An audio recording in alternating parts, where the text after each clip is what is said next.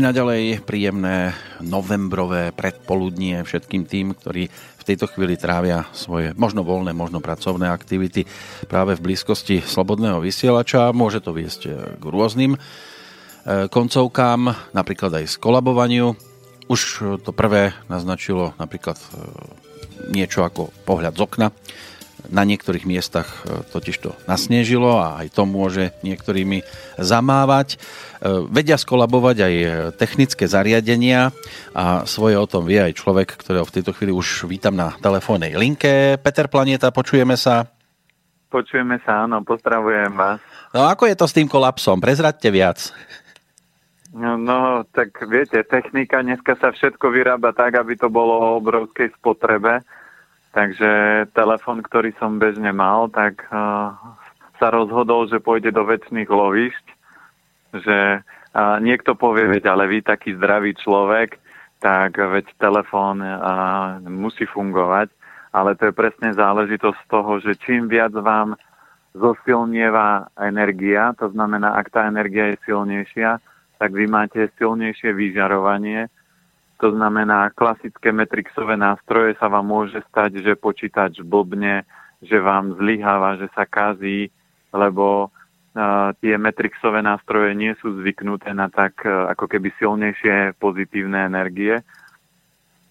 Niekto zase povie, že o čom to tu vlastne trepeme, o akých energiách, lebo aj slobodný vysielač počúva veľa chlapov, ale treba si uvedomiť, že ja napríklad som zažil už niekoľkokrát všetko, čo ja si napríklad kupujem, keď mám auto, tak auto má svoje meno.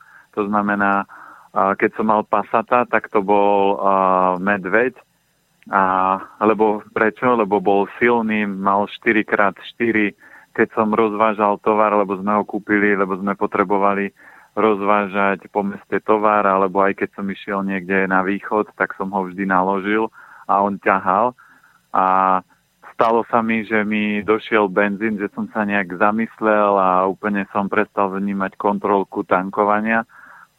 A zrazu mi motor zhasol a ja som bol na diálnici, ale medveď bol rozbehnutý tak, že došiel úplne akurát na pumpu, že ja by som ho určite z miesta nepotlačil, lebo to bolo 1,2 tonové auto, to znamená, to nemal ste šance to posunúť ale nenechal ma v štychu a takisto sa stalo, že keď sa mi rozpadla na ňom vodná pumpa, lebo sa začal prehrievať, tak som to odstavil, vymenil som auto, potom kolega ho išiel zobrať, vrajím kľudne naštartuj, odvezli sme do servisu a servisák hovorí, že vy máte neuveriteľné šťastie, lebo to som ešte nevidel, vám sa rozpadla vodná pumpa, pozrite sa, ako je nahnutá, vám stačilo jedno naštartovanie, rozpadla by sa celá a preskočil by klínový remeň a odpalilo by vám to ventily a zničilo celý motor, že také šťastie teda som ešte nevidel.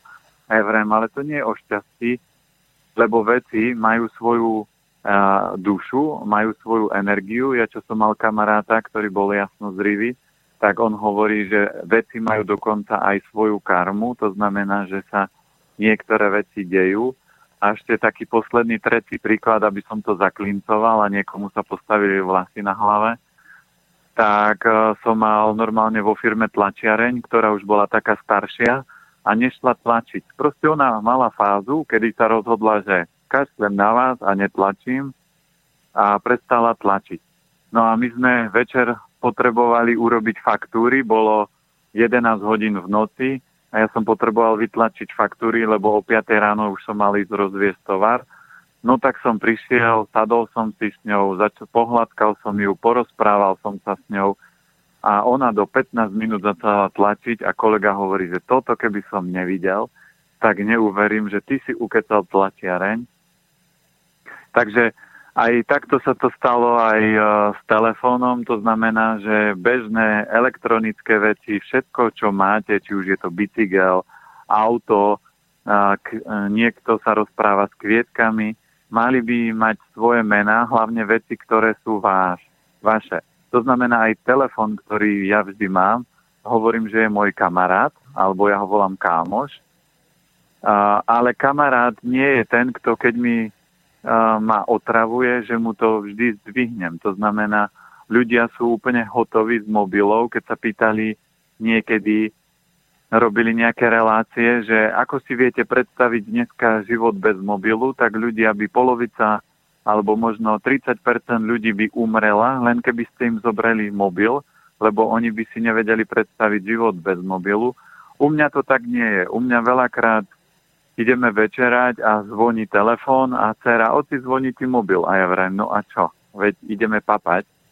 A mobil je môj kamarát, to znamená, on mi pomáha pomáhať ľuďom, pomáha mi pracovať, pomáha mi sa dorozumieť, ale mobil nie je môj pán.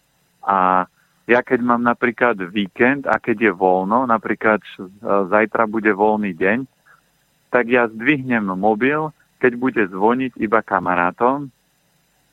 Nedvíham to ani klientom preto, lebo má mať človek voľno. Nemá sa dostať do štádia, ako keď napríklad podnikatelia idú na dovolenku, zoberú si so sebou tablet, telefón a celú dovolenku prevolajú a žena im povie, no na čo si šiel na dovolenku, mohol si ostať doma sedieť a robiť. My sme nepotrebovali, aby si to takto dovolenkoval.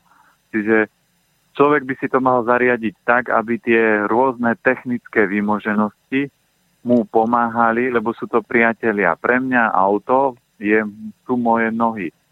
Telefón je môj kamarát, ktorý mi pomáha sa dorozumievať No a ten starší a už mal asi svoj vek, nemal, lebo on bol mladias, ale asi mal svoju karmu, tak mu odišiel displej a nevedeli ho opraviť, lebo na súčiastky by sa čakalo dlho, tak my ho vymenili. No len viete, že nie všetci majú voľno práve vtedy, keď máte voľno aj vy, to sa nedá zosúľadiť. Svojho času to chcela riešiť takto jedna rozhlasová redaktorka a keďže vedela, že obchod je otvorený len do 12. a ona práve o 12. mala koniec e, služby, tak zahlásila 12. hodinu o 5 minút skôr. No ale ako na potvoru e, práve toto rádio počúvali aj v tom obchode, kam sa ona chcela dostaviť a keď povedala, že je 12 hodín, tak oni zavreli. Jasné. No ale preto sa neoplatí podvádzať, preto treba byť v reáli a ja by som napríklad skôr urobil to, že tej pani, ktorá má ten obchod, by som sa s ňou dohodol, viete ma počkať, a, lebo ja robím do 12. a potrebujem si niečo nakúpiť a vždy vám dám nejaký bonus. To znamená, všetko sa vždy dá vyriešiť, keď máte tvorivú mysel, ale mysel musí byť v poriadku a mysel musí fungovať. Keď nie, tak veľa vecí je problematických. Zavrú mi obchod, auto ma nechalo na diálnici, pokazilo sa mi v strede cesty, došiel mi benzín. A toto sú všetky veci, ktoré ľudia povedia, akú ja som mal smolu.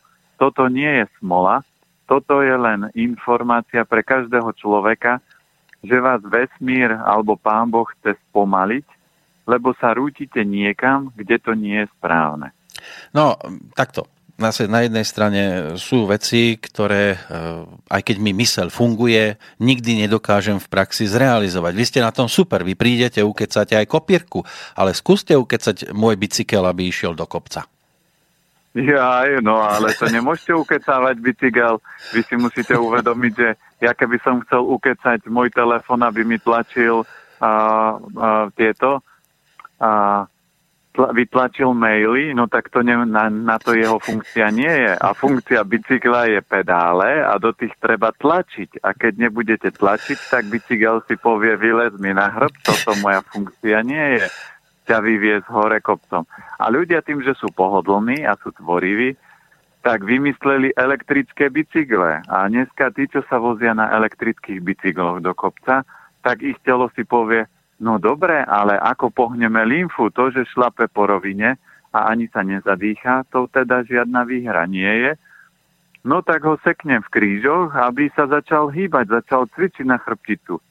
Ale takto, takto ja by som nikdy nechcel podvádzať, že si zoberiem nejaký bicykel s motorčekom. Keď tak, tak sa tvárim, že som si práve odskočil na malú, aby akože bol dôvod zosadnúť z bicykla. No a to už, to už je radšej, radšej treba urobiť to, že keď človek šlape hore tým kopcom a nemal by byť a, je šitný, mal by si zísť, som unavený, tak sa teraz ho chvíľku budem tlačiť. No a čo je na tom? Podstata je snaha, že sa človek snaží niečo pre ten teličko alebo pre to zdravie robiť. A, lebo aj učiteľka v škole dieťaťu dá vždy lepšiu známku tomu, čo sa snaží, ako keď povie, hm, neučil som sa, alebo viem, aj tak dostanem peťku, no tak mu dá. Ale keď vidí, že dieťa sa snaží a že mu to trošku nejde, alebo ťažšie páli, tak vždy dostane lepšiu známku ako ten, čo sa nesnaží. A takto to je v živote. Ja čo som stretol, pardon, ľudí, ktorí sa snažili a vždy urobili trochu viacej, tak mali vždy lepšie a väčšie výsledky ako tí, čo si povedali a na čo. Ale viete, aj s tým tlačením treba zase vedieť, kedy a kde, lebo už ideme niektorí z nás aj do veku, keď e, je radšej e, lepšie tlačiť bicykel, ako tlačiť na bicykli, lebo náhodou zatlačíte a vidia aj to, čo nechcete. No jasné, ale to je zase o zdraví, lebo to je záležitosť sleziny, to znamená, slezina má schopnosť držať všetko pokope a ak vám slezina dobre nefunguje, to znamená ľudia, keď necvičia, jedia sladkosti a sladkosti potom odpália trávenie a keď slezina zoslabne, tak ona nedrží veci pokope a samozrejme môže sa vám stať v niektorých situáciách, že proste všetko pustíte. Hovorí sa tomu pustil do gati.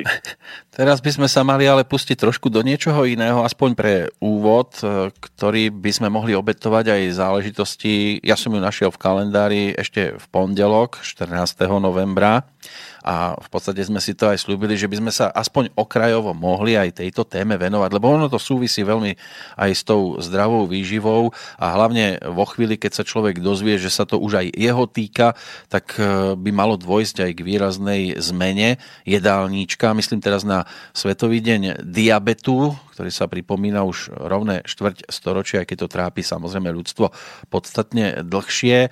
A ide aj o upozornenie na zvyšujúci sa výskyt cukrovky na svete, aj zvyšiť informovanosť o cukrovke, diagnostike a o liečbe. Neviem, zachytili ste niečo v pondelok, že by sa riešila cukrovka takto vo vašej blízkosti?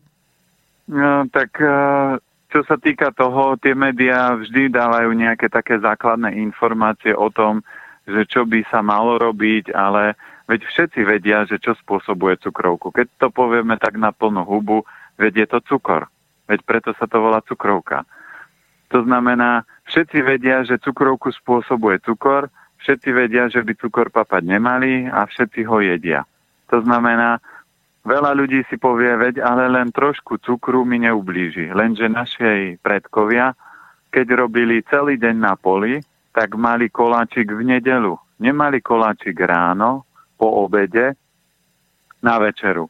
To znamená, keď si zoberieme dneska reál stravovania, ľudia si dajú a, sladké raňajky, kúpia si nejaké pečivo, a, ktoré má nejakú cukrovú náplň, alebo si kúpia nejaké a, čo ja viem, biele pečivo, ale aj tam do toho dávajú cukor po prípade, keď si kúpim nejaké salámy, tam je cukor. Čiže keď si prečítate zloženie, každý človek, či má slané alebo sladké raňajky vo, vo väčšine potravín, na nejakých 85% až 95% máte v každej potravine cukor. Prečo ho tam dávajú? Lebo cukor vytvára závislosť na tú danú potravinu. Preto ho dávajú aj do chleba. Lebo si poviete, že ten chlebík chutí lepšie ako ten iný, ale ten cukor vám len vytvára závislosť. Ja som mal aj kamaráta, ktorý mal zdravú jedáleň a mal kuchára, ktorý varil, ale zistil, že keď má on smenu, tak e, ľudia hovoria, že na tej druhej smene to jedlo je trošku lepšie. A stále nevedel, o čom je to, tak ho raz pozoroval a zistil, že on pridáva do toho sla, slaného jedla trošku cukru a ten cukor vytváral nie že chuťovú zaujímavosť, ale skôr vytváral takú tú závislosť, že tým ľuďom to viac šmakovalo. Šmakovalo tak, že cítili, že tam je niečo iné a preto sa väčšina výrobcov, keď si kúpite aj slané tyčinky, tak zistíte, že v slaných tyčinkách je cukor. Tam je cukor. Čiže cukor je dneska všade.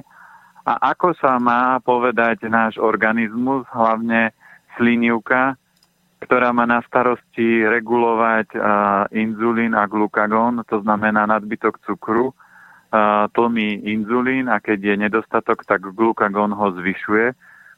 Tak ako majú povedať telu, že toho cukru je veľa? Keď si zoberieme, že dneska ľudia nepracujú 8 hodín fyzicky na poli, dneska väčšia časť ľudí pracuje mentálne, to znamená sedia pri počítači a ťukajú a oni nepotrebujú taký obrovský príjem cukru a keď ho príjmame, tak proste sa spôsobuje to, čo sa spôsobuje.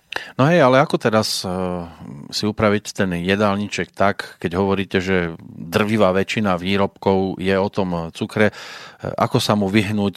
Určite nie je riešením teraz začať jesť opačne, čiže všetko slané.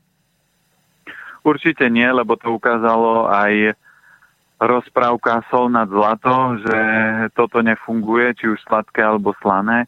Cesta je v rovnováhe. To znamená, ak mám chuť na sladké raňajky, tak si urobím ousené vločky, môžem použiť rýžové mlieko, ktoré je prirodzene sladké, lebo fermentáciou ríže vzniká kvasný proces, ktorý v rámci toho sa štiepia cukry a vznikne prirodzene sladká chuť. Preto rýžové mlieka, ktoré človek kúpi také v tom tetrapaku, keď si prečítate, tam nie je žiaden cukor, ale sú prirodzene sladké. Do toho, keď chcem to stlačiť, nastruhám jablčko, hrozienka, oni majú prirodzené cukry, posypem to orieškami alebo nejakými semienkami a tým pádom mám optimálne vyvážené jedlo a môžem fungovať. Ráno sladké, keď je človek pohode a väčšinou sladké raňajky sú výborné pre ženy a deti. Pre chlapov nie vždy až tak, ale chlapi nech si to tak prestriedajú, tak je to v pohode. Ale potom na desiatu už si nedám jablko, keď som mal sladké raňajky. Na desiatu, keď mám niečo chuť, mozog potrebuje dostatok minerálov, tak si dám opražené nejaké oriešky. Obed mám potom uh, kvalitný, treba si vyberať kvalitné menu, nie menu, kde je to proste niekde v nejakej stravovacej jedálni, kde keď sa pozriem na kuchárku, vidím, akú ona má nadváhu, aká je smutná, nervózna. To znamená, do takýchto stravovacích zariadení netreba chodiť jesť. A keď také nemám v blízkosti, kde by som sa mohol dobre napapať, nejakú zdravú jedáleň, tak eh, si to donesiem do roboty. No a potom po obede by nemalo byť tak, že aha, idem si dať kávičku s cukrom alebo s medíkom, lebo ako náhle potrebujem kávu, tak káva hovorí, že to jedlo nebolo energeticky v poriadku, nemám dosť energie, tak to musím vydopovať, ale káva v tele spôsobuje to, ako keď vás pícha niekto nožom, že funkuj, pracuj, lebo potrebujem, aby si mal výkon, to je ako konia, keď kopete ostrohami do slabín aby bežal rýchlejšie, tak takýmto spôsobom pôsobí aj na nás káva. Keď si dám jednu, dve te, alebo tri kávy do týždňa, je to v pohode, ale ako náhle potrebujem každý deň aspoň jednu kávu, tak už si vytváram závislosť a už je to známka toho, že tá energia chýba a večer kľudne si môžem dať cestoviny alebo rýžu s nejakou omáčkou, zeleninou, ako tých receptov je veľmi veľa. Tak povedzme, že toto môže platiť pre tých, ktorí e, neprekročili hranicu toho diabetu alebo cukrovky. Momentálne sa hovorí o tom, že e, touto chorobou je postihnutých až 5% populácie. Áno, môžu si za to samotní ľudia, ale nie je to tak trošku aj zlá vizitka lekárov a tých, ktorí sa starajú o zdravý životný štýl, že tí ľudia, aj keď sú v určitom slova zmysle nepoučiteľní, nepolepšiteľní, že to rastie stále viac a viac? Toto nie je chyba lekárov. Lekári sú len zrkadlo, zrkadlom pacientov. To znamená, ak by chodili pacienti a hovorili, že pán doktor, pozrite sa, tieto lieky, ktoré ste mi predpísali, pozrite, koľko majú vedľajších účinkov, dajte mi lepšie lieky, alebo čo mám zmeniť, aby som sa z tejto choroby dostal, tak uh, tí do, doktori by sa museli vyvíjať. Ale keď chodia pacienti a zažil som ich stovky, takže preto ja by som nechcel byť v dnešnej dobe doktorom, a, lebo ja by som nemohol byť klasickým doktorom platený štátom, bol by som súkromný lekár a, a riešil by som pacientov iba tých, čo chcú zmenu tých, čo nechcú, tak by som sa nemohol podielať na tom, že budem predpisovať recepty bez výsledku. To znamená, že dneska ten doktor má dosť ťažkú úlohu a preto keď mi ukážete doktora, ktorý má 90 rokov, tak ten by asi dostal Nobelovú cenu. Od, samozrejme, že ešte dneska môže nejaký doktor sa dožiť, lebo mal dobrý koreň, ale o 10 rokov určite nestretnete doktora, ktorý by mal vysoký vek a žil by dlho, lebo v tom obrovskom strese, v ktorom ten doktor je, tí pacienti, čo chcú, že ja poznám x ľudí, ktorí sú cukrovkári, pichajú si inzulín alebo jedia lieky a pritom si dajú normálne na oslave, na narodeninách, normálne koláč s cukrom. Ja sa pýtam, veď ale vy ste cukrovkári, nie? No a veď to liek mi zrazím. A ja vrem, to nemyslíte vážne, tak ja sa nečudujem, že čo sa stane. A aby som trošku cukrovkárov premasíroval, lebo to je aj moja úloha, tak ja som mal na konzultácii pána, ktorý mi pri 15. diagnóze som mu povedal, že stačí, že on mi už nemusí vysvetľovať, čo všetko ho boli. A on bol tiež cukrovkár, ani jeden palec na nohe nemal, to znamená, hovorí, že asi každý pol rok mi jeden palec odtnú z nohy. Je to teraz náročné možno počúvať, ale diabetes je veľmi zákerná choroba, ktorá keď sa nepodchytí a keď sa nepr- nepristúpi správne k tejto chorobe, tak vám môžete prísť o nohu a nakoniec tak či tak človek alebo o nejakú končatinu, alebo, ale nakoniec tak či tak človek zomrie. A ľudia, ktorí si povedali, že dobre, mám to, lebo som to zdedil, alebo som sa narodil, tak to môžu zastaviť a otočiť. To znamená, ja už poznám dneska pár ľudí, ktorí mali diabetes a pichali si inzulín a prešli na tabletkovú formu. To znamená, všetko sa dá zastaviť alebo zmierniť podľa toho, v akom štádiu to je. Len keď hovoríte o tej výške veku, že dnes sa ľudia horko ťažko dožívajú tej 70 80 ja sa v poslednej dobe točím e, okolo rôznych životopisov a ani v tých 20 rokoch minulého storočia, ani v tom predchádzajúcom som nenašiel nejak extra veľa tých e, výrazných osobností, lebo tie sa zvyčajne objavujú v historických kalendároch, e, ktoré by mali vyšší vek a pritom v tom čase ešte tie Ečka v tých e, potravinách neboli, nebolo to také e, náročné na tú konzumáciu, boli to skôr prírodné veci. Prečo toto stále ešte pokračuje, respektíve sa to spája aj s tým predchádzajúcim obdobím?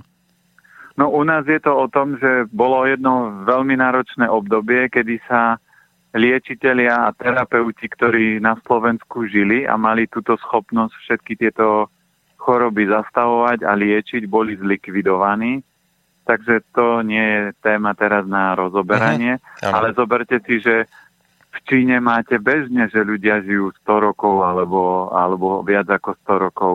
To znamená, tam to bolo vždy normálne, to, čo u nás nie. Prečo? Lebo tí top liečitelia tam stále žili a predávali svoje múdrosti z pokolenia na pokolenie. Dokonca sám nejaký ten ich cisár mal toho najlepšieho aby sa dožil čo najvyššieho veku, kdežto u nás tí hodnostári, hlavne cirkevní, sa snažili toto potlačiť, lebo to bolo kacírstvo alebo niečo, takže takíto ľudia boli zlikvidovaní a preto a v rámci nášho prostredia alebo regiónu a tí ľudia nežili dlho, lebo keď vás napadla nejaká baktéria, tak vás položila v medicíne sa hovorí, že najväčší prielom nastal, keď sa objavil penicilín a keď sa začali riešiť nejaké základné baktérie, ktoré ľudí položili.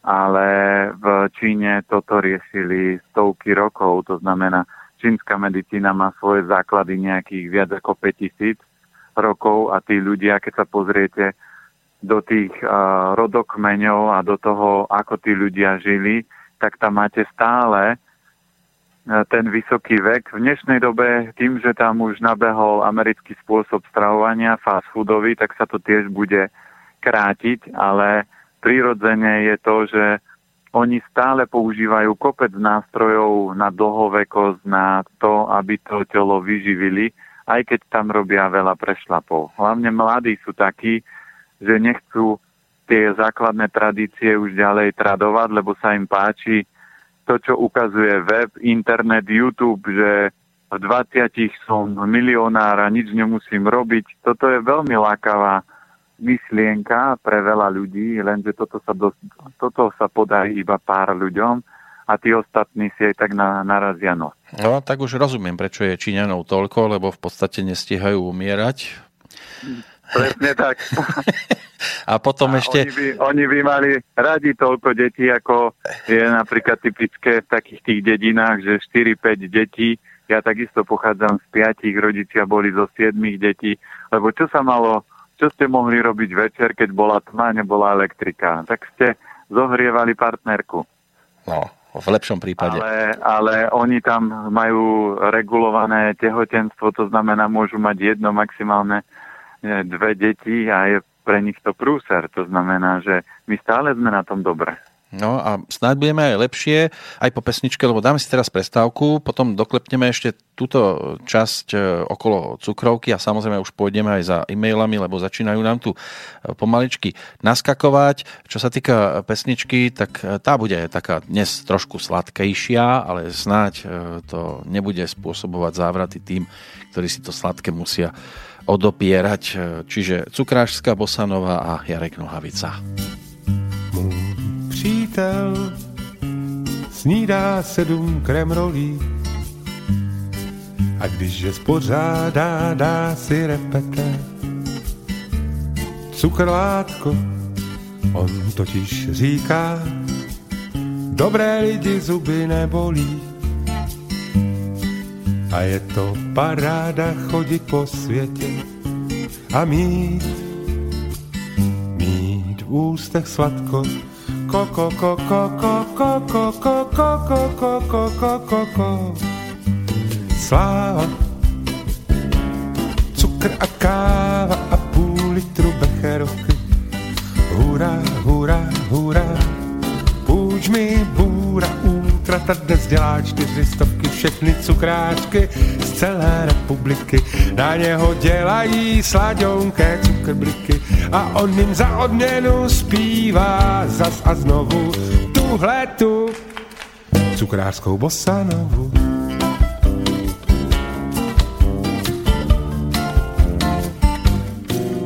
Můj přítel pije šťávu z besinek Říká, že nad ním není, že je glukózní, famózní, monstrózní, ať si taky dám. Koukej, jak mu roste oblast budoucích maminek. A já mám podezření, že se zakulatí jako míč a až ho někdo kopne, odkutálí se mi pryč. A já zůstanu sám, úplně sám. Sláva, becherovky. Hurá, hurá, hurá, půjč mi bůra, útrata dnes dělá čtyři stovky, všechny cukráčky z celé republiky. Na něho dělají slaďonké cukrbliky a on jim za odměnu zpívá zas a znovu tuhle tu cukrářskou bosanovu.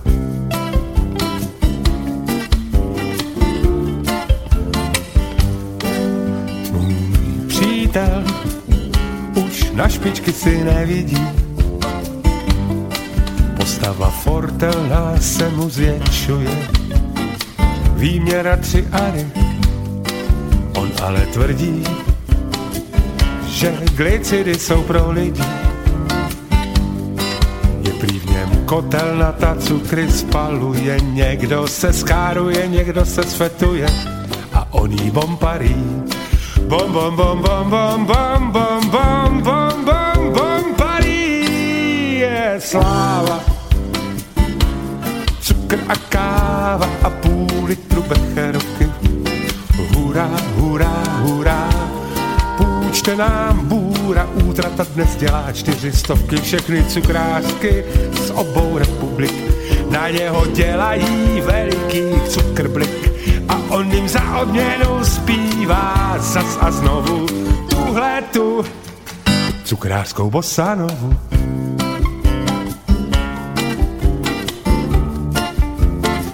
Cukrářskou bosanovu.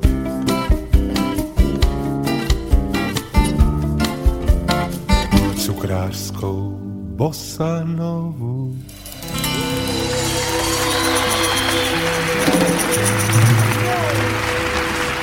Ľudia tlieskajú, tlieskajú aj cukrářskej e, bosanové.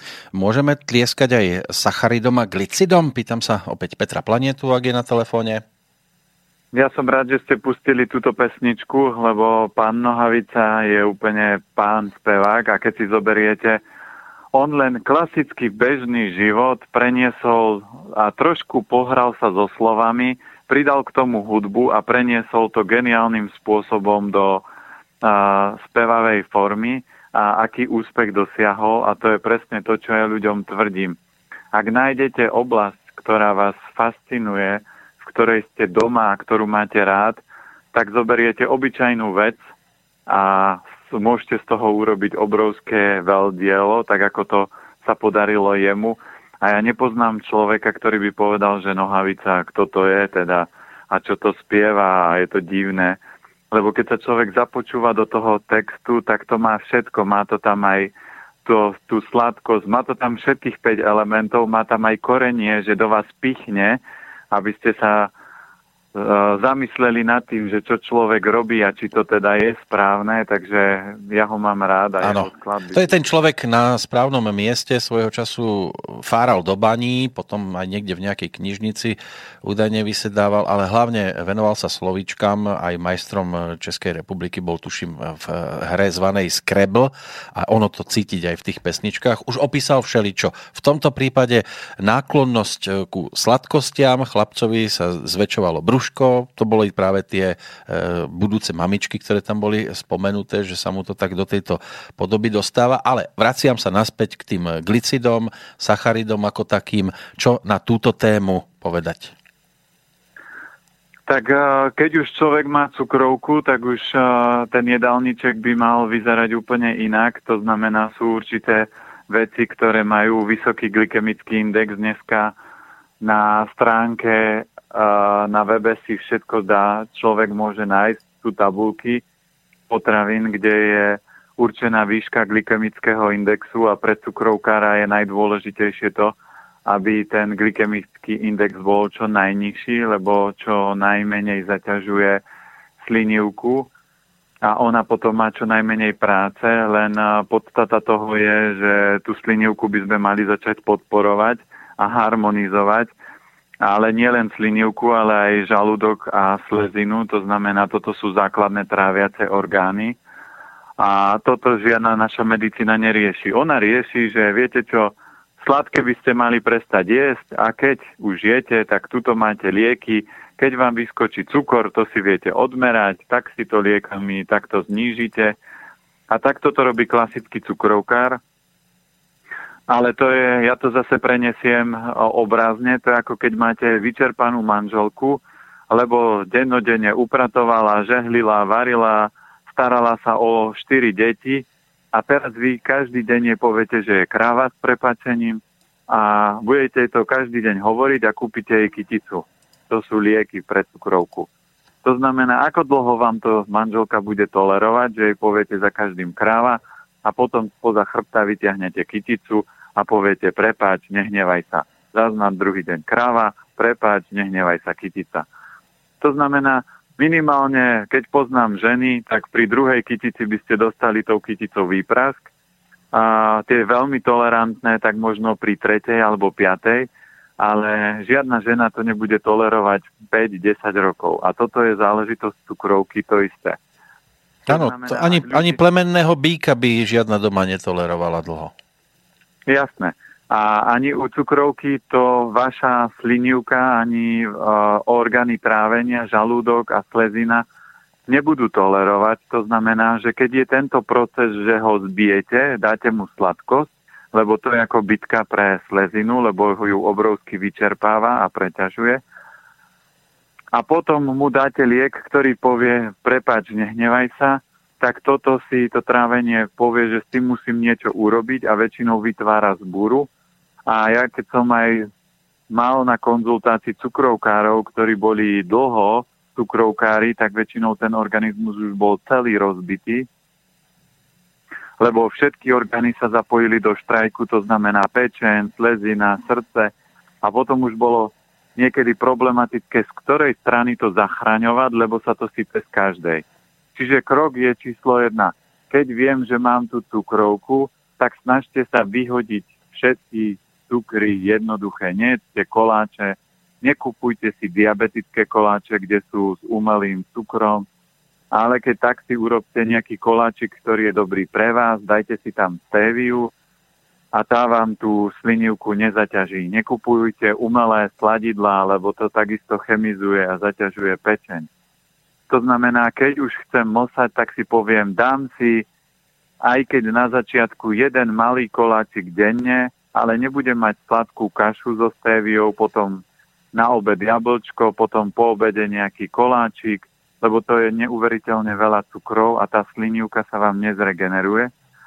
To znamená, Nastavte to tak, že jeden koláčik maximálne denne, najlepšie dva alebo trikrát do týždňa niečo sladké. Zaradiť si do stravy silné zeleninové vývary a aby ste podporili tú uh, slinivku, slezinu, žalúdok. Výborne pri cukrovke takisto zaberá kvalitný zelený jačmeň. Manželkyni rodičia sú cukrovkári a prvú vec, ktorú keď ja som ich spoznal a vedel som, že sú cukrovkári, tak som im dal, dali sme im s manželkou darček na narodeniny, jačmeň zelený a im cukor klesol zo 14 na 4 za 2 mesiace, lebo ten jačmeň sa predáva ako trojmesačná kúra a chceli sme, aby to vyskúšali, keď to vyskúšali, zistili a oni odtedy papajú. Jačmen, tie výsledky sú plus minus výborné, aj keď oni občas majú tendenciu ako každý bežný človek tie veci porušiť ale výborný, hovorím, na toto je jačmeň, ktorý dokáže toto riešiť. Je aj na to lekárska štúdia, kde to jeden pán doktor dával pacientom, ktorí mali cukrovku, používali zelený jačmeň, stav sa zlepšil. Samozrejme, keď skombinujete kvalitnú stravu, zelený jačmeň, vyhodíte jednoduché cukry z jedálnička, tak proste ten stav sa musí zlepšovať. No a keď už prekročím tú hranicu, že je zo mňa cukrovkár, na internete človek nájde rôzne recepty na to, ako to zastabilizovať, prípadne ešte liečiť. Dá sa vrátiť naspäť, alebo je to už definitíva a už zo mňa bude cukrovkár do konca života? Ja tvrdím, že 95% môžete zmie, e, zmeniť a, a 5% je medzi nebom a zemou. To znamená, sú ľudia, ktorí nepočuli a dneska počujú, sú ľudia, ktorí nevideli a vidia, sú to, a, takisto sú ľudia, ktorým kolabovali nejaké orgány a dneska dokážu fungovať a sú dokonca ľudia na svete, ktorým odoperovali štítnu žľazu a štítna žľaza im dorastla. To znamená tých ako keby úžasov a veľmi veľa zaujímavých vecí pre doktorov je veľa, Tí doktori sa s tým stretávajú, ale nevedia vysvetliť, ale odpovedie na to jednoduchá. Každý deň sa nám tvoria milióny nových buniek a každá tam bunka má informáciu o dokonalom zdraví. To znamená, keď to telo prestanem byť a týrať, tak tie bunky sa dokážu prepnúť do toho, že sa začnú nie množiť nezdravé bunky, ale začnú sa vytvárať zdravé bunky keď k tomu pridám uh, zdravú stravu, pridám radosť, lebo cukrovka je aj choroba o, o láske, to znamená ľudia, ktorí nemajú dosť lásky a dosť radosti v rámci života, tak tú lásku a radosť si môžu doplňať sladkým. Čiže treba to prepojiť s hlavou a keď sa toto všetko prepojí, tak myslím si, že akýkoľvek cukrovkár môže sa proste úplne v pohode z toho dostať. No, my sa musíme dostať aj z tejto témy, lebo čas sa nám kráti. Dnes, keďže ste na telefóne, tak poprosíme poslucháčov, aby nám netelefonovali, ale skôr sa vyjadrovali e-mailovo. Niečo tu už mám, tak aby sme postihali aspoň niekoľko odpovedí. Začnem tou karmou, ktorá tu už dnes e, bola spomínaná. Štefan nám e, preposlal, ale ak by niekto chcel ešte doplniť niečo ohľadom cukrovky, tak samozrejme môže ešte tiež písať. Takže Štefanom začneme. Dobrý deň. Nedávno kolega zastavil na ceste za veľkým kamiónom. Ten zastavil, lebo naskočila červená. Cestu križovala električka. Električka prešla, kamión sa pohol, kolega za ním. Za pár sekúnd ho však dobehla hliadka, že či vie, čo urobil. On netušil a vraj prešiel na červenú.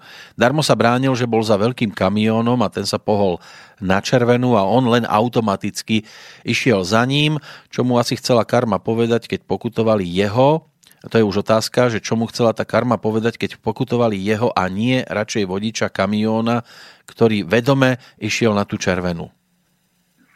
No, toto už sme šťastí v jednej relácii spomínali, ale zopakujem.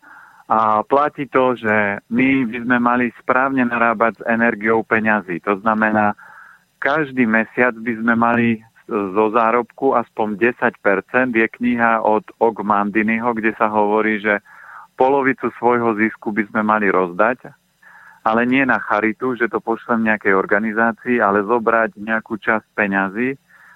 Ja hovorím aspoň minimálne 10% z toho, čo zarobíte. Čo ja viem, ak niekto zarobí 500 eur, tak by mal zobrať 50 eur a niekomu napríklad kúpim zaplatím nákup nejakej babičke a donesiem jej ho domov.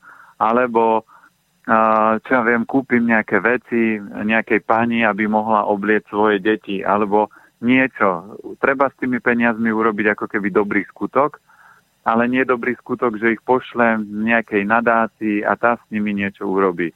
Toto nie je práca, toto je taká, že úspešní ľudia robia, vedia, pomáham ľuďom, posielam na tú organizáciu, ale toto nie je pomoc. Vždy by ste mali nájsť fyzicky človeka, kde tá pomoc sa bude smerovať. Ja napríklad som to robil, keď som spoznal zelené potraviny, jačmen stál vtedy v prepočte 150 eur, tak ja som rozdával jeden jačmeň mesačne vždy niekomu, kto ho potreboval. Keď k nám prišla babička do obchodu a videl som, že mám menej peniažkov a viac zdravotných problémov, tak dievčatá mali za úlohu vždy tej babičke raz týždenne jeden jačmeň darovať. To znamená, oni to evidovali. Ja som to potom a riešil v rámci nejak účtovníctva, ale riešil som to tak, že cieľene, lebo ja už som potom v obchode nebol. Keď som ja stretol nejakú osobu takúto, ktorú som videl, že potrebuje pomôcť, tak som jej takýmto spôsobom pomáhal. Čiže každý by si mal nájsť pomoc. Keď som na to pozabudol, tak všetci poslucháči vedia, že ja už párkrát uh, pokutu za rýchlo som dostal a stáva sa mi to občas. A vždy, keď dostanem pokutu za rýchlosť, tak je to len o tom, alebo akúkoľvek pokutu, keď dostanete, tak vesmír vám čistí tých 10%, lebo nejdu správnym smerom, tak vám ich z tej peňaženky vytiahne. Niekomu to robí manželka, a niekomu to urobia, niekomu to urobia zelený. Takže keď zistíte, že začnem pomáhať s energiou, ktorú generujem a 10% by ste mali s nimi niekomu pomôcť, tak zistíte, že prestanete dostávať pokuty, lebo v tom momente, keď budú na kraji policajti, tak sa pred vami bude vliec auto. Mne už sa to párkrát stalo, že som chcel, ponáhľal som sa, chcel som obehnúť auto, ale predo mnou traktor, z druhej strany sa nedalo, lebo išli v protismere stále nejaké auta a potom, keď som išiel za ním v kľude a v pohode, vrám, tak čo, tak idem v pohode, tak len vidím v protismere, ako policajti merali rýchlosť. Takže takto to funguje. To znamená, že keď e, bude môj sviatok, deň Narcisa, a pôjdem po ulici s pokladničkou, tak mi tam nešmaríte nič. No, ja takto ne, nehádžem, lebo riešim to skôr cieľene, lebo ja neviem, kde tá pomoc ide a je to také jednoduché sa zbaviť, veď oni za mňa niečo urobia. Treba sa naučiť tak, že keď chcem pomáhať, tak to robím fyzicky. A ja tvrdím, že v okolí každého človeka je veľmi veľa ľudí, ktorí tú pomoc potrebujú. My samozrejme posielame do Afriky a posielame tam. Samozrejme, ja keby som vedel, kde a aký dosah tie peniaze budú mať, tak to budem možno riešiť, ale v prvom kole je okolí veľa ľudí, ja pochádzam aj z Oravy, kde aj sestra mi povedala, že tuto je nejaká pani, má 5 detí, tak ja aj vždy raz za čas, minimálne raz mesačne pošlem nejaké potraviny, aby ona mohla uvariť, napapať ich a má to proste službu. Alebo pošlem jačmeň, alebo keď vidím, že príde staršia pani a má málo peniažkov, tak dostane konzultáciu zdarma a ešte jej dám k tomu chlorelu alebo jačmeň podľa toho, čo potrebuje. Ona povie, ale ona chce zaplatiť. Viete čo, nie, to máte odo mňa darček, aby ste prežili krajší život. Čiže snažte sa pomáhať cieľene, ale nie tak ako keby diplomaticky, že veď som si, dám si fajku, veď som urobil dobrý skutok, veď som a hodil do pokladničky alebo niečo. Nie, urobte to tak, keď chcete sa zbaviť pokút, tak robte to cieľene, že nájdete si ľudí, ktorí tú pomoc potrebujú a to je aj o tom, že mali by ste mať na to čas. A máme aj istotu, že sa to naozaj dostalo k tomu konkrétnemu adresátovi. Teraz, aby mali istotu tí, ktorí písali, prejdem aj ďalším mailom. E, Zuzka z Košíc ešte e, do tej minulo týždňovej tiež odoslala, respektíve, áno, malo, bolo to tak nejako Vlastne ono mi to prišlo na mail, ja som si to potom e, našiel v tejto pošte. E, jednoducho otázka na vás. V oblasti pod očami sa ju začala svrbieť koža. Po krátkej dobe sa jej pod očami e, jemným škrabaním vyšúchala si tam krásne také v úvodzovkách krásne červené fľaky, ktoré stále dosť svrbeli, až ju bolelo a štípalo všetko. Navštívila kožnú ambulanciu, kde potom dostala očnú masť, po pár dňoch fľaky zmizli, koža prestala svrbieť, ale asi po desiatich dňoch, keď e, s tým e, mazaním prestala, vo viere, že problém je na dobro zažehnaný, tak to tam bolo opäť. Musela opäť mastičku vytiahnuť, začať mastiť. E, ako píše, je jasné, že masť potlačila symptómy, ale problém zostal nevyriešený. Že či by ste vedeli v tomto prípade nejakým spôsobom pomôcť nejakou radou? Určite. Napríklad takto to funguje, ako keď vám svieti kontrolka mazania a tá mastička je kladivko, ktoré ťuklo po kontrolke a ľudia si povedia, že už to funguje. Nie, nefunguje. Podstata toho, že doktor by mal vedieť, že pod očami sú zóna obličiek a koža súvisí s hrubým črevom a s pečeňou. To znamená, rada pre ňu určite treba podporiť obličky, lebo buď má napríklad veľa práce, alebo môže byť mamička na materskej a tie obličky cítia, že sú vyčerpané. No a papá sladké alebo mliečne výrobky, ktoré preťažia hrubé črevo a pečeň a preto sa ten exém zobrazuje tu. Akýkoľvek kožný problém je záležitosť vždy hrubého čreva a pečene. Keď to chce riešiť, nech vyradí určite zo stravy sladké, mliečne výrobky a nech si urobí pestrecovú kúru, to znamená pestrec mariánsky, pomlieť, nekúpiť v lekárni mlety, ale kúpiť celý, pomlieť ho na kávovom mlinčeku a ráno, na obed, večer jedna čajová lyžička aspoň 6 týždňov a podporí sa pečeň a hrubé črevo zaradiť si aspoň raz do dňa rýžu naturál so zeleninou. Máme tu aj e-mail z Českej republiky oddaný. E, zdravím oba Petry, posílám otázky pro pana Planietu. Poprvé, e, jaké kvašení je zdravější? Mléčné kvašení trvající tři dny nebo takzvané octové kvašení trvající několik týdnů? E, doktorka Strnadelová upřednostňuje mléčné kvašení, ale zelí kvasí i několik týdnů a postupně se odebírá. Jak to teda vidíte vy? Platí to, že každé má svoje plusy a minusy. A plus toho krátkodobého je, že to môžeme papať rýchlejšie a tá zelenina je taká chrumkavejšia. Mínus toho je, že keď kvasí to dlho, tak to má viac enzymov, viac živín, väčšiu energiu, väčší potenciál. To znamená, preto kyslá kapusta je najsilnejší liek a to je ešte aj k otázke predošlej. Kyslá kapusta kvalitná, doma natlačená s morskou solou vám výrazne posilní pečeň Takže uh, toto je ďalšiu z vecí, ktorú treba použiť a čím dlhšie kvasí tá kapusta, tým má viacej pozitívnej energie, väčšie účinky, viac uh, liečivej sily, čo sa týka pečenie a silnejšiu energiu a samozrejme to kvasenie podporuje potom výrazne hrubé črevo, čiže to má blahodárny účinok, hlavne v zime, na celý organizmus. Je tam obrovské množstvo vitamínu C, čiže my nepotrebujeme potom nejaké také tie špeciálne multivitamíny na zimu, ako ľudia teraz kupujú nejaké vysoké dávky C, aby to vydopovali, ale kapusta má všetko a v komplexe. A preto odjak živa sa na Slovensku nakladala kyslá kapusta.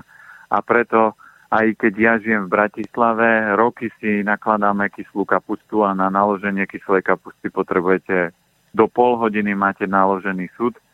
Samozrejme, ak si ju sám ručne režete, tak to môže byť na taký 25 uh, litrový súdok, taká dve hodiny práce, ale potom budete mať obrovský vitálnu kapustu.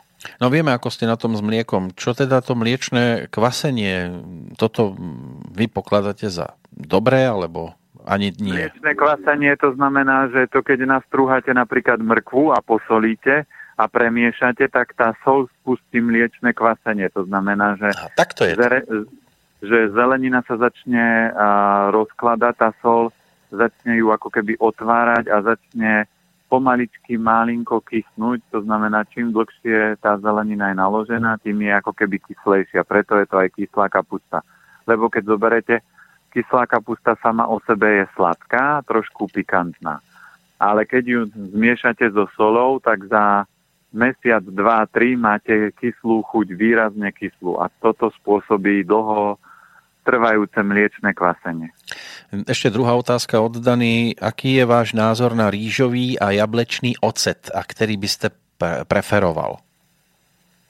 Každý z nich má svoju moc, to znamená, jablkový ocot posilňuje pečeň a dá sa urobiť v lete, keď viete, že chcete pečeň detoxikovať, alebo pre ľudí, ktorí majú veľa ohňa v tele a chcú telo zbavovať a detoxikovať od škodlivín, tak môžu popíjať, že si dajú polievkovú lyžicu jablkové do vody a vypiť. Ale to je iba pre tých, ktorí majú veľa ohňa. Tým, čo býva v zima, tak to môžu urobiť v lete, že si povedia, že dám si trošku kúru a hlavne jablkový ocot výrazne ochladzuje telo, takže keď je vonku 35 stupňov a dám si pohár s jablkovou jablkovým octom, tak je to výborné a telo vtedy netrpí a hlavne ho môžem aj detoxikovať. Rýžový ocot je v tomto slabší, takisto posilňuje trošku pečeň, tým, že je z ríže tak hrubé črevo, takže sa hrám vždy s tou energiou, ale ten, to najsilnejšie, keď sa budeme baviť, tak určite je jablkový ocot, čo sa týka pečene, lebo tá kyslá chuť by mala byť výraznejšia, v tom rýžovom je taká jemnejšia. Čiže možno je to pre tých ľudí, ktorí tú pečeň, keď majú veľmi vyčerpanú, tak nemôžu začať s jablkovým, ale s rýžovým. Dve otázky prišli aj od Petra z Košíc. Chce sa opýtať na trhanie zubov múdrosti. Kvôli e, nesprávnemu smeru rastu mi vytrhli všetky štyri naraz a to e, v narkóze, našťastie teda. Nejakú dobu potom som e, začal posilovať hlavne obličky kvôli je to Peťa z Košic, čiže o žene budeme hovoriť. Aha, preto, lebo tam som videl nejaké ženské skloňovanie. Takže začala som nosiť a posilovať hlavne obličky kvôli neúnosnej únave. 19-ročná. Cítim, že sa mi to podarilo, ale či kvôli takémuto zásahu do tela nebol proces o dosť spomalený, keďže prešli už 4 roky od operácie, tak už môžeme niečo aj hodnotiť? No vždy, akýkoľvek zásah, akákoľvek operácia vám vždy oslabí telo. Čokoľvek v tele je, tak vás je dôležité pre organizmus. Čokoľvek z toho vytiahnete, čo si naša medicína bežne povie, že ak, tak bez tých zubov prežijete, ale každý ten zub má svoj význam a má svoj efekt. A tie zadné zuby sú presne tam obličky čreva, a keď sme ich vytrhli, tak samozrejme oslabíme trošku túto energiu a je preto múdre tie obličky posilňovať. A podľa všetkého, ak rástli krivo, tak tie obličky boli tak či tak slabšie a aj ten zákrok vždy spôsobí aj tu ako keby to pozitívne. Negatívne v tom je, že vám to vytrhli a trošku os, oslabili určite. Pozitívne na tom je, že keď to vytrhnete, tak je tam nejaká bolesť a tým pádom sa tie obličky naspäť stimulujú. A obrovská múdrosť u Peti bolo presne to, že ich začala podporovať a vitalizovať tie obličky, lebo to bol impuls, keby tým nepokračovala.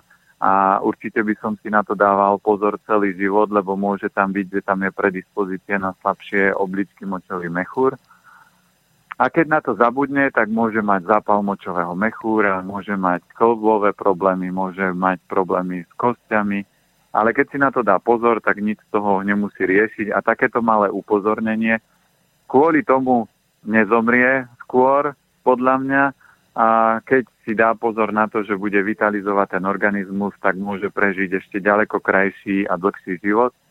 Len vždy platí to, že poučte sa z malých chýb, lebo toto nie je až taká veľká chyba. Keby jej vytrhali všetky zuby, tak to už by bol prúser, ale keď sú to len tieto zuby, tak to nie je až také problematické a všetky informácie sa aj tak dozviete v tom danom čase, keď sa máte dozvedieť a keď, keď si máte zažiť karmu, tak proste to sa stane to, že vám tie zuby vytrhnú a dozviete sa informáciu až potom, že joj, tie zuby trhať, to nie je úplne najlepšie. No, tomu sa mnohí vyhýbame. E, ešte je tu druhá otázka z jej strany, ktorá sa točí okolo chlorely. Našla som doma, e, je už rok po expirácii. E, netreba užívať, alebo sa jej nič nestalo a môžem sa do toho pokojne pustiť?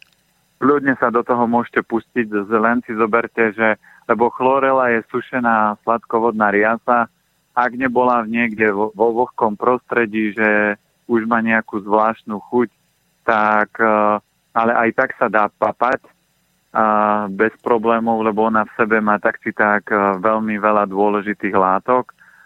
Už nebude možno energeticky tak silná ako predtým, ale to nevadí, lebo využijete iné tie látky a hlavne je zbytočne hádzať kvalitné veci niekde do koša.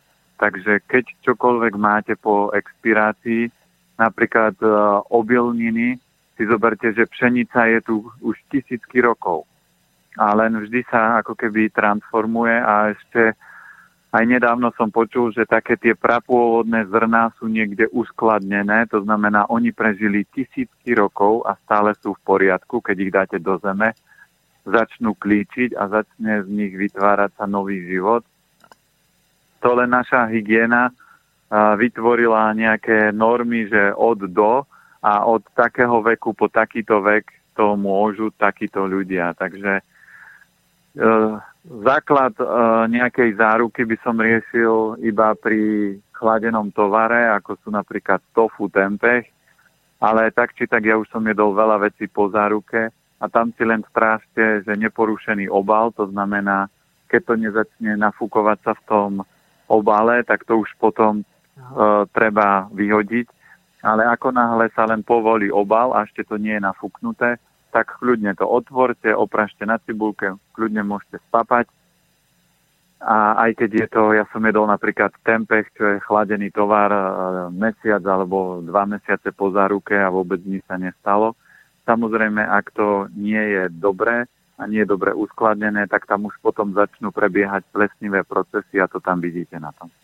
No, e, treba povedať, že v Koši neskončia hlavne otázky našich poslucháčov, na ktoré sme dnes nestihli zodpovedať, tak sa im hneď v úvode tej našej ďalšej relácie budeme venovať, ale ešte Košiciam môžeme zostať verní, lebo ako Slavo píše, e, robí Peter Planeta ešte prednášky aj v Košiciach a keď áno, tak kedy? Robil som, len tam je otázka toho, že ľudia, ktorí tam boli, vždy je kľúčové, že napríklad do Levoče chodievam, čo nie je až tak ďaleko od Košic, lebo sú tam osoby, ktoré sa tomu plne venujú. Košice je veľké mesto a treba to, aby to niekto podchytil a sa tomu naplno venoval, lebo ja minimálne raz do mesiaca chodím na východ a keď tam bude skupina ľudí a osoba, ktorá to všetko zorganizuje, zabezpečí, zaspreší, tak ja nemám problém chodiť aj do Košic a keď tam budú prednášky, tak vždy sú v podujatiach na našej stránke.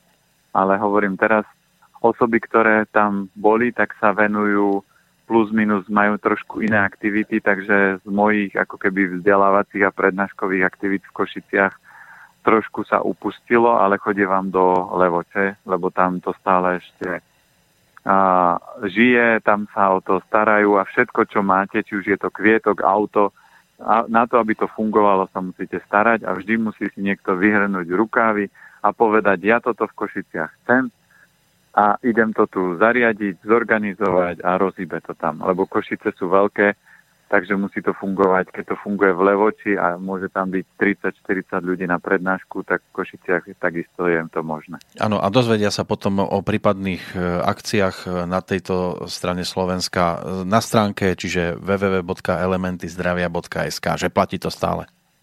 Áno, tam je sekcia podujatia, tam si vždy človek môže pozrieť, aké aktivity máme a čo všetko sa deje a čo všetko uh, si človek buď môže zažiť alebo na akú prednášku ísť. Čiže ja teraz budem mať prvý týždeň, keď pôjdem do, lebo ja to vždy mám taký okruh, že idem v stredu do Bystrice, idem k vám a potom v štvrtok alebo v piatok som v Levoči tam na prednáške.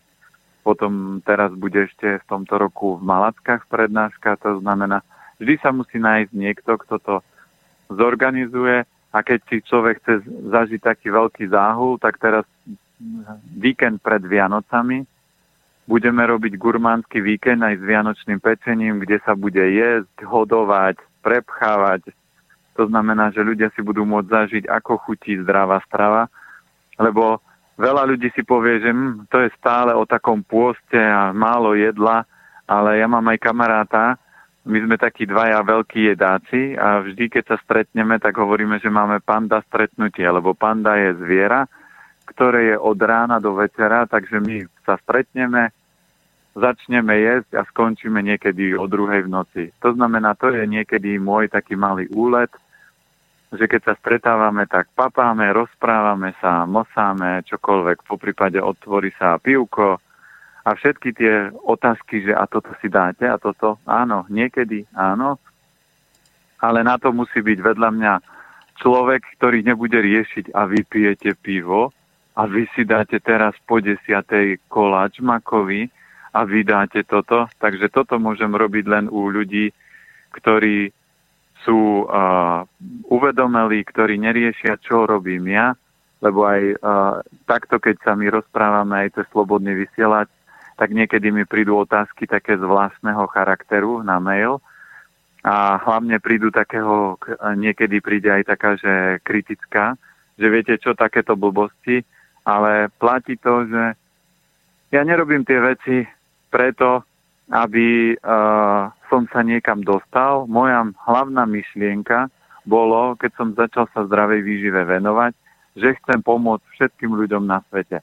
Dneska som si uvedomil za tých 15 rokov praxe, že môžem pomôcť iba ľuďom, ktorí chcú a to budem robiť stále. A tým, že mám obrovské skúsenosti v tejto oblasti, nie len fyzické, ale aj praktické, tak sa snažím podeliť s ľuďmi s týmito informáciami, alebo ich vždy vyzvem, že nič nepočúvajte, nič nerobte, čo som poradil, vyskúšajte si to sami a skúste nájsť ten najlepší kľúč vy.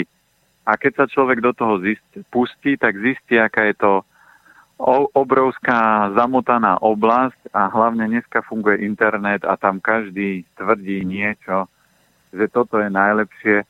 Ale ja sa snažím nie tvrdiť, že to je najlepšie. Ja ľuďom vždy poviem, že Vyskúšajte si tú dlhovarenú polievku a uvidíte, že či tie ruky a nohy budete mať teplé. Keď ju budete jesť týždeň, zistia väčšinou ľudia, že to tak je. A ja sa snažím prenášať tie informácie z praxe. Takže verím tomu, že to, čo sme dneska rozobrali, vás zase niekam posunulo. Ak to niekoho pobúrilo, tak to malo splniť to, že toho malo pobúriť ale snažte sa zobrať jednu myšlienku, čo sa vám páčila a skúste ju zaviesť do života. A či to je, či vám sa ten život zmení alebo nezmení, pozorujte to a potom na základe tej skúsenosti môžete napísať a povedať, toto je strašná blbosť, lebo toto som robil a nefunguje. No, najbližšie budeme buričmi opäť o 7 dní. E, bude to trošku netradičný čas. E, dohodli sme sa s Petrom Planietom, že aj vďaka tomu, že musím ja niekam zase vycestovať, tak e, budeme už od 9. do tej 10. hodiny sa baviť v premiére. V každom prípade nájdete to potom v archíve a verím, že to pomôže aj tým, ktorí písali dnes, že si tam nájdu tie správne odpovede, ktoré chceli počuť. Takže Peter Planeta, ďakujem pekne. Užite si sneh, ak ho máte v Bratislave lebo tu v Bystrici nasnežilo? Tu je taký poprasok, to znamená, to už po obede sfúkne vietor. Takže Áno. Je, je, je, po, počasie, ja sa vždy teším, že počasie je také, aké má byť a ešte paráda, že, sa, že ho nedokážeme ovládať. To, že sa ho snažíme, ešte neznamená, že ho ovládame, takže ja som rád, že príroda si robí to, čo ešte stále chce a ja sa vždy len tým, že človek je silný, tak sa dokáže prispôsobiť tomu, čo život prináša a to je podstata. Takže ja držím palce a ďakujem všetkým posluchačom za všetky otázky a držím palce, aby ste mali toľko sily a toľko energie, aby ste dokázali zvládnuť čokoľvek a boli schopní prepnúť s úsmevom na tvári kedykoľvek, v akejkoľvek situácii, lebo o tom je život. Nemáme si ho Nemáme ho pretrpieť, ale máme si ho užiť. Tak poďme si pomáhať a budeme si snáď aj o tých 7 dní. Takže ešte raz ďakujem, pozdravujeme do Bratislavy. Pozdravujem všetkých. A tešíme sa opäť aj s Petrom Planietom do počutia. Táto relácia bola vyrobená vďaka vašim dobrovoľným príspevkom. Ďakujeme za vašu podporu.